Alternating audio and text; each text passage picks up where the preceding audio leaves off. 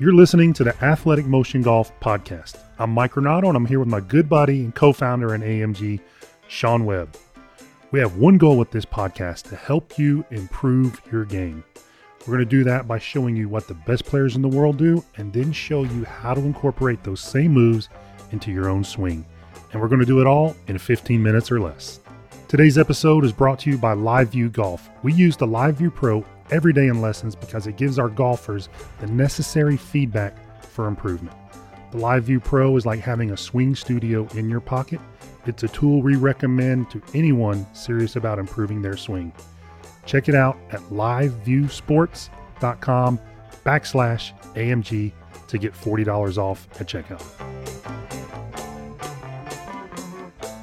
A lot of people that reach out to us, whether it's in DMs or emails or just you know comments on social media. A lot of it is they want to drill. Like what what drill can i use to change this? And that's always it's kind of a red flag for us because what what we see that usually manifest in is i want a way that i can go fast and make a swing change.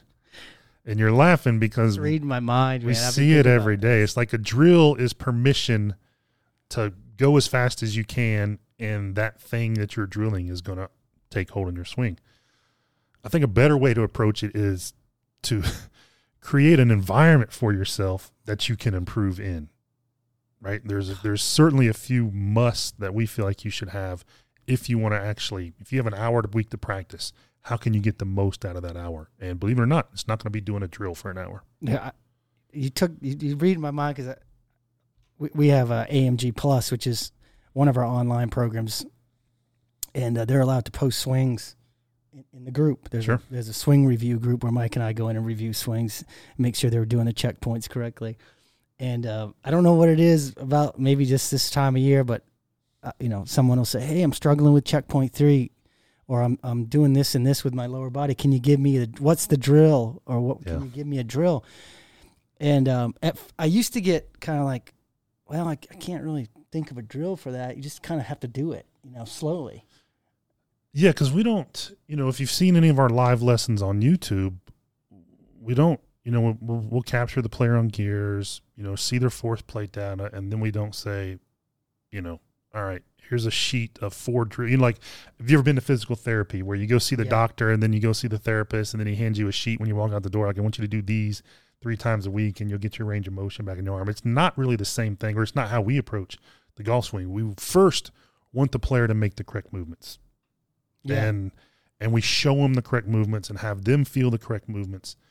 And the number one thing that has to happen for them to do that is go slow. Go slow. I even started tricking them now. So I got smart because I got got tired of thinking like, okay, how do I say this the right way? Right. So whenever they say what's the drill, I say, oh yeah, just do the slow motion drill. Yeah, yeah. That that is literally the drill. As long as you say it's a drill, they're fine with it. And that drill works for everything. But if you tell them to go slow, they won't do it. But if you tell them it's actual drill, they'll they'll do it slow. And I think you can correct me if I'm wrong. I think the first time I ever heard this was I want to say Dana Dahlquist came up with. Yeah, he did. The best drill you could ever do for whatever it is you're working on is by doing it correctly. Do it, do it correctly. Do it slow enough to where you can do it. And you say it a lot in lessons. Someone will hit a ball, and you'll say, "Did you do it?" And it'll be I don't know, and then they'll kind of wait for us to replay the video to see if they did it. And I was like, well, you're not going to learn anything from that. You're just going to learn if you did or not. Yeah, that's a great. And then okay, point. Let's look at it. Did you do it? Nah, I can do it better. And then they'll make the same speed swing again, and we'll just keep going until the hour runs out, and you got to stop and say, all right, you've got to go slow to know you've done it. Yeah, like literally know you've done it. It's funny, you know. I really do at this point in my life. I've been doing this a really long time. I consider myself an expert at figuring out how to change my swing. I've I've I've had three, four different golf swings. I finally now have figured out. I've settled on what I want just because I know more now. Right, right. I mean, we've looked at enough swings now using gears and force plate data and kind of this whole idea of what. And have been on it enough. Yeah, and been on it enough. Measured my swing on gears and force plates hundreds of times and finally have a, a, feeling like I want my swing to be inside these windows. And if I do that, generally ball right play hits uh, I hit the ball pretty pretty well. Not rocket science. Yeah, and it just works. If you do it and stay in these parameters, it works. So then the question becomes, what do you do to put yourself in those parameters? So, and this is how the the podcast started. And and if if I was starting over, it's the same way I would do it. If I was starting from scratch, I would have a, a place indoors. If you had a kid, Yeah, which Yeah. we don't know if you have any yet, we, we don't think you I do. think so. I got my nephew, and this is what we're about to embark on. I'm going up to Maine this summer. He, he wants to work with me finally. He's getting to the age where he Yep. he wants to hit it a little bit better, and uh, need a place indoors Off the golf course. off the golf Off the course driving range. with a decent mat. Doesn't have to be crazy, but a mat that you can stand your feet on and have the ball on the same level. Right. You need a net, and you need foam balls, but that's not it. You need feedback from face on and down the line, preferably at the same time. Mhm. And I So only know of something one, like live view. Yeah. yeah, I only know of one way right now is live view, and we promote that a lot just because it is a great product. You can have a studio in your garage basically, and you don't even really need TrackMan. You, you don't you don't need that. No, you don't need it. I, I I mean, mean- I- I'll even strip it down one level. Like I do a lot of swings in here when we're filming this podcast, and I don't have a net or mat in here. I just have the carpet In a mirror. and a foam ball and a mirror. in a mirror. That's that's the lowest. Like that's a lot of people have access to that right now. mirror work is great. If you're in a like a gym with the with the mirrors all the way around, it doesn't get any better than that for awareness of where it feels like and what's actually going on. But to bring it back, if uh, the ideal situation is the the like something like a live view, Mhm. now he has it the face. You can take your phone and make it the face on camera, and you've got a split screen you're looking at. Yeah, you can see both views at the same time. So draw Pretty your. cool. I would draw my lines, and I would know in my head of what I wanted it to look like, and I would make a swing, and record it and say, okay, that's what I need to fix. Then I would put it on the live view, so it look it's like a digital mirror. I'm seeing exact, and I would work myself through the swing, and see where it gets off track, and feel what I need to do with my body, arms, wrist, club to get the club where it needs to be, and then I would make another really slow swing and record it, and then I would look, and, and this is how this is how we we help people make changes. And i feel like we're doing a pretty good job of it helping people really make a swing change. And, and that's the way to do it. Yeah, because you're going to learn so much. You know, you call it the blackout when when you make a golf swing and then you go, "Did I do it?" So because the swing is it's just it's a a second, and the downswing is less than a quarter of a second. So if you want to change something on your downswing, you're not going to feel it going, you know, anywhere remotely close to normal speed. no So no one's ever felt impact ever. Nope. You don't feel that vibration from the impact until the ball's well gone. So it's always going to be a delayed process. So if you're trying to change something, there's no substitute for creating an environment where you can change it in real time. First, you get to feel it in real time. And like with the live view, you watch yourself in the takeaway. Like if you're a guy that just sucks the club inside, it, to me, I just cannot wrap my head around. And we've had so much experience with this. Like, but we got to fix this takeaway. can't like, make a takeaway dude like, you know, I just can't wrap my head around the excuse of I can't change my takeaway. i mean The club's going three miles an hour, and you're moving a foot and a half. i read this today i'm reading all these books lately and uh, it's, when you hear someone say i can't it means they won't That's exactly right.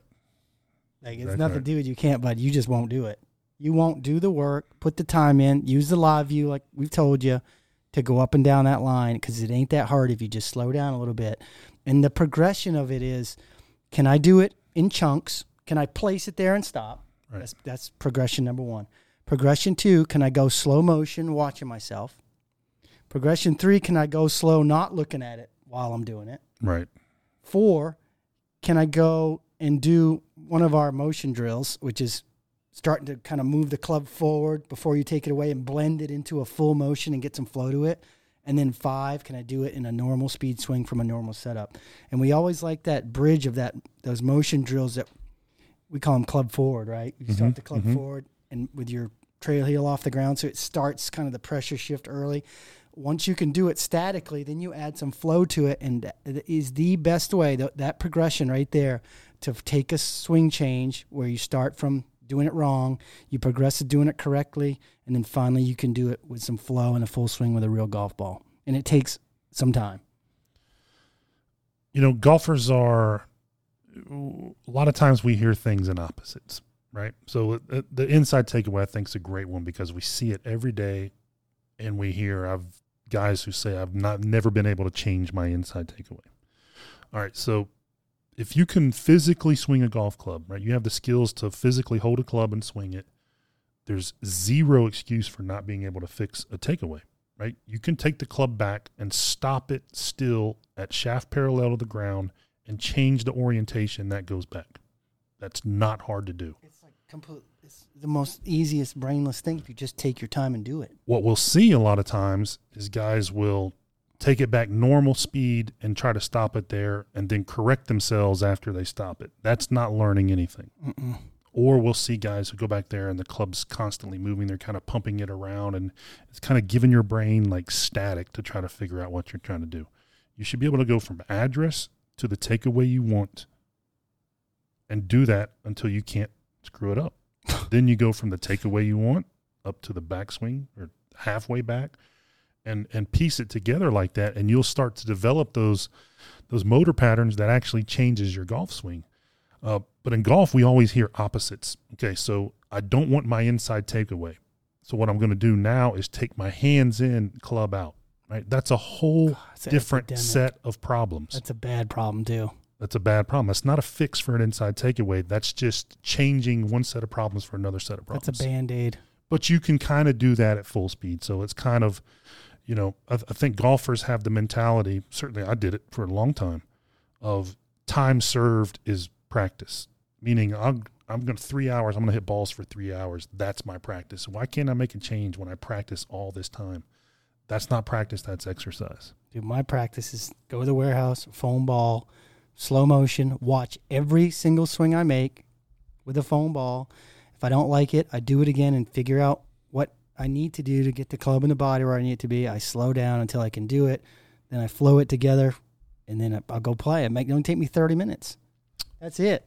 really common comment we'll hear in our in our golf schools. The first, so the when they come in, the first night we'll capture their swing on gears and and do some work there in the gear studio. Then the first session the next morning is kind of continuing that on the range, and you know sometimes that's an hour, hour and a half, two hours, depending on what the individuals need. And what's often the case is you're going to hear hear the player say, "I've never this is exhausting. I've never focused this much on what I'm actually doing, and I'm hitting way less balls than I would have if I was trying this myself. Like focusing on what you're doing isn't the easiest thing to do. The easiest thing to do is Beat to hit a ball, rake it because you didn't like it, hit another one. I like, and you if you have any athleticism at all, you can develop a rhythm and hit the ball. Kind of at the end of hundred balls, you should know kind of where it's going. But that's not golf when you stand on the first tee. No, and, and we do a good job of this in in one on one lessons because we are in control of the golf balls the whole lesson. we keep them by us, and we toss you a ball when we think you're ready, and then most of the time you're getting a foam ball. The the reason we use foam balls, we didn't really explain it in this podcast. You know, we want you to to have something there to hit, but not get too worried about the contact yet. We we want you to focus more on the movement patterns and then let that create the contact instead of you trying to kind of manipulate something to hit the center of the club face. So we will toss you a foam ball till we think you're ready. We might toss you a real ball once you do it right a few times. The golf schools are a little more difficult. We've we've had probably six schools now, and there's only been a couple of of uh, students come through that have done a good job controlling their golf ball count. I can think of one from the last school where he was Mhm. awesome. All right, he, he we give everybody kind of a bucket, eh, you know, early in the Pile of balls, yeah. pile of balls, and we're paying attention who's going through their balls first because I know that person's not going to get the most. The, the guy that gets the most out of the school hits less golf balls on the range. Initially, Yeah, right? Initially, and you know, it's just a mark of how you're practicing, and not, and Yeah. that, what we like to do in our schools is you know we gears everybody up so we every person has their own golf school. Like they're working on what, what they need. So each player is different in that respect, but you, you can kind of see, and you know, everybody works on their game. There's a period of frustration, but you can see when the frustration starts to set in, and it always stems from they didn't like how they hit impact the previous ball. Not maybe what we're working on You're in the takeaway. to the ball, the last You're ball. reacting to the ball. The reacting to the ball is going to cause frustration, and then when the frustration sets in, things start. Those balls start flying faster and faster.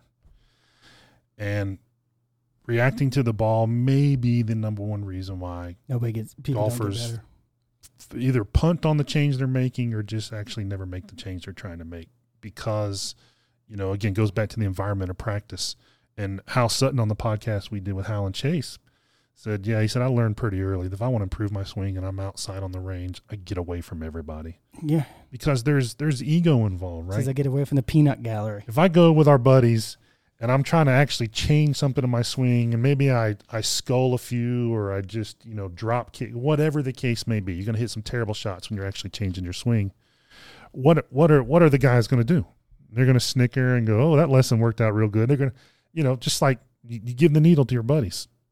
Yeah, nice lesson. You're you're hitting it worse. yeah. Why don't you go get another lesson before we play next week? Yeah, that's one. of the so you hear all that and you all laugh it off but you know you're going to start changing your thing just so you don't your ego doesn't take a crash so again part of the environment is doing these things at home off the range so you can really focus on what you're doing when we're in a golf school we're there it's it's two of us to four players we can kind of create that environment for them but you certainly we certainly want, want to do a golf school in the middle of the public range right Yeah, where- we, we go off to the side where where no one can really even see us. Yeah.